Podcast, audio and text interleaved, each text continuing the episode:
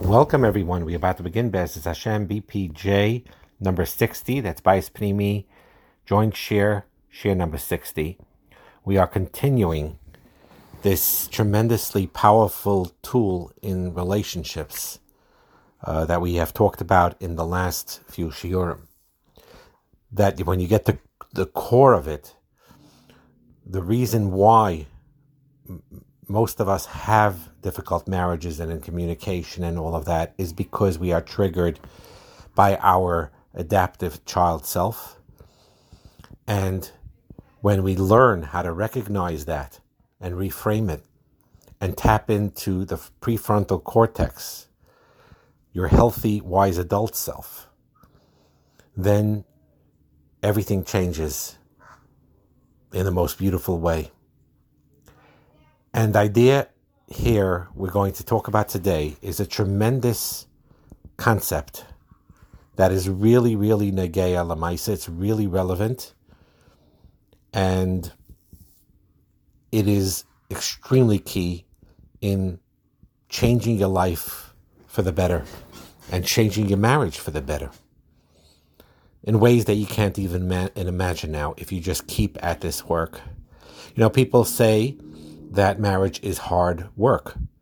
Relationships are hard work, but they don't explain what the hard work is.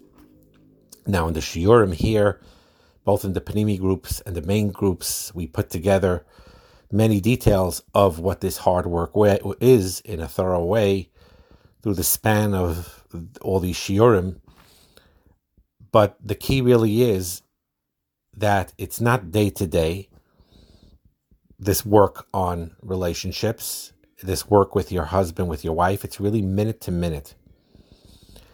And this um, therapist, Terrence Real, which I started viewing his work based on a recommendation, and it's extremely vital. His advice is that when he, as a therapist, speaks to couples that come to him for marriage counseling, for therapy, he doesn't ask them what their external stresses are because healthy couples can handle those external stressors. Now, he does later on ask them about their patterns of interaction. That's also important. But the most important question he asks them as that he is talking to them, which part of you am I speaking to? And here, I am asking all you listeners right now to think about this question. Which part of you am I speaking to? And the truth is, is if you know that answer, whether you are connecting to your wise adult self on the prefrontal cortex, or you are connecting with and and uh, and you're speaking to the adopted child the adaptive, the adaptive child rather. The, the the adaptive child the one who adapted who learned how to protect himself or herself how to survive and how to nurture yourself when you went through difficulties uh, in childhood. Basically a child in grown-ups clothing. It's a different circuit altogether. So the truth is with all the shiurim in the main shiurim and in the Pnimi Shiurim, really, should, this question should be asked of yourself. Who are you right now? What part of you are the Shiurim listening to? The adapted child self of that's within you? Or the wise adult self that's within you? The wise adult self feels and acknowledges healthy relationships. They embrace relationships. They develop skills for those maintaining and enhancing those relationships. The adaptive child, their mode is self preservation, and they run away when they see threats. And the question is who are we speaking to right now? And we have the ability to acknowledge within ourselves, based on the emotions that we feel and the thoughts that we're thinking, of where we are right now at this very moment. And everyone has these moments where at times they feel like that inner child with their strong, powerful emotions overcoming them and overwhelming them. And they sense danger of, of things and they are defensive and so on. And then you have moments where you are a wise adult, where you really have that inner self reflection. And you could develop that. We're going to show now a graph. This is coming from Terrence Real that is tremendously foundational in understanding this. And we're going to teach and explain how to practically apply it in your marriage with your husband, with your wife. So if you see over here, there's a chart that we put here where there is a vertical line going up and down, and then there's a horizontal sideways line going from left to right. Today, this year, and possibly the next year, we're going to talk about the vertical line. The vertical line is the line of self esteem. If you look at it carefully, you'll see health is in the middle of that. It's the balance that's in the middle. That's healthy self esteem, which we're going to explain. When you go downward, lower, below health, going down, is shame, inner shame, feelings of inferiority. When you go up, upward, these feelings of grandiosity. We're going to use the word grandiosity, but in simple English, grandiosity is a form of an arrogance, gaiva, and holding yourself great. Now, what is the middle ground of healthy self esteem? The m- middle ground of self esteem is that you are you're, you're, you are no better or no worse than anyone else. And that is the Nakuda of Yahadus. That is the side really of Yiddishkeit, that we are Kaima Acha Shalema. Now, it is true that you have different levels in Klal Yisrael. For example, Kayin Levi Yisrael. You have different uh, Dalad Minim, the four Minim that one seems to be above the ha- other in a hierarchy. That's also true. You have tzaddikim, and then you have regular people, hamoinam that they call it, different levels. That's also true. But the bottom line between all of this, in a deep way, in living a practical life, there may be levels, but in the nakuda, in the yechida, in the spark of the soul, it's all one. That's a very deep concept, but the idea is, is that is where healthy self-esteem comes from, where you value your soul as being indispensable, no better and no worse than anyone else. And that is a healthy outlook overall.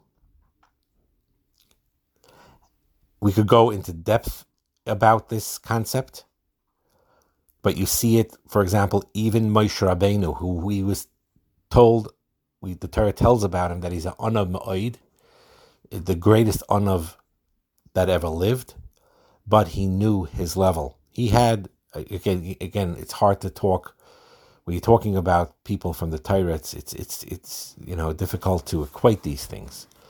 But the idea is, is that there's a healthy self-esteem of leadership that was there. And Rav Moshe Feinstein in our Dar Zechet Tzadik Levracha, where he was an unav ma'id, tremendously modest, but at the same time knew what his tafkid in life is and knew what his kaiches is. This is self, self, self, healthy self-esteem not looking down on the nose at other people, thinking they're below you, and not looking like way up that, that other people are better than you in an unhealthy way. So when you look a little too down at yourself, when you feel you're lower than other people, then you feel shame, inferiority. You feel defective. You say, I don't deserve, I'm not as good as so and so. It's shame based. And when you're looking upward, or when you're looking down at somebody, when you're too high up, then you feel entitled. You're looking down at other people. There's a superiority. And most people fluctuate. Some people are on the upper end of the spectrum where they are up and they have this grandiose gaiva, arrogance, and they're looking down at people. And there are others that are feel shame and inferiority and low, and they're looking up to people, but in an unhealthy way. And of course, the healthy way is always the kavem and sorry, the middle road. And sometimes people have two eye up, some people people have two eye down. Some people sometimes in the same person you have times where they feel up and and superior to others, and other times inferior to others. You could have both inferiority and superior, superiority feelings at the same time. As an example of this is, let's say you are enraged because you got embarrassed about something. You got embarrassed, so that's the shame. You're going underneath, lower, and then because of that shame, the way you respond is you get angry, and then you have the higher goes up above to the higher end of the pole. And this is where most domestic violent dynamic happens or verbal abuse happens when there is a shame that right after that shame felt you cover it up you cover it up with grandiosity by showing yourself better and stronger and more controlling you were you feel low and therefore you make yourself high inferior shame could come because you had trauma as a child, that you felt you're de- defective, that you felt you're unlovable, and you carry that into adulthood. And these days, in therapy and in our world, we focus a lot on the ones that are down to bring them up. Someone has low self esteem, shame, we're aware of it, we're working on it. There's a lot of um, mental health help that that is trying to bring someone who feels down or low or inferior or defective or unlovable and to bring them up and to show them that they are worthy and get them to healthy self-esteem but in culture overall uh, people are the, the, the therapy world and others are doing a terrible job of the other way around where people are too high up where they're showing feelings of superiority they have a hard time bringing themselves down to a healthy level. And the truth is, is the emotional energy of both shame and grandiosity, which is gaiva, they're two opposites. It seems like it's two opposites, where the one that feels the shame on the bottom says, I'm not good enough. The one that feels the grandiosity, I'm better than you, right?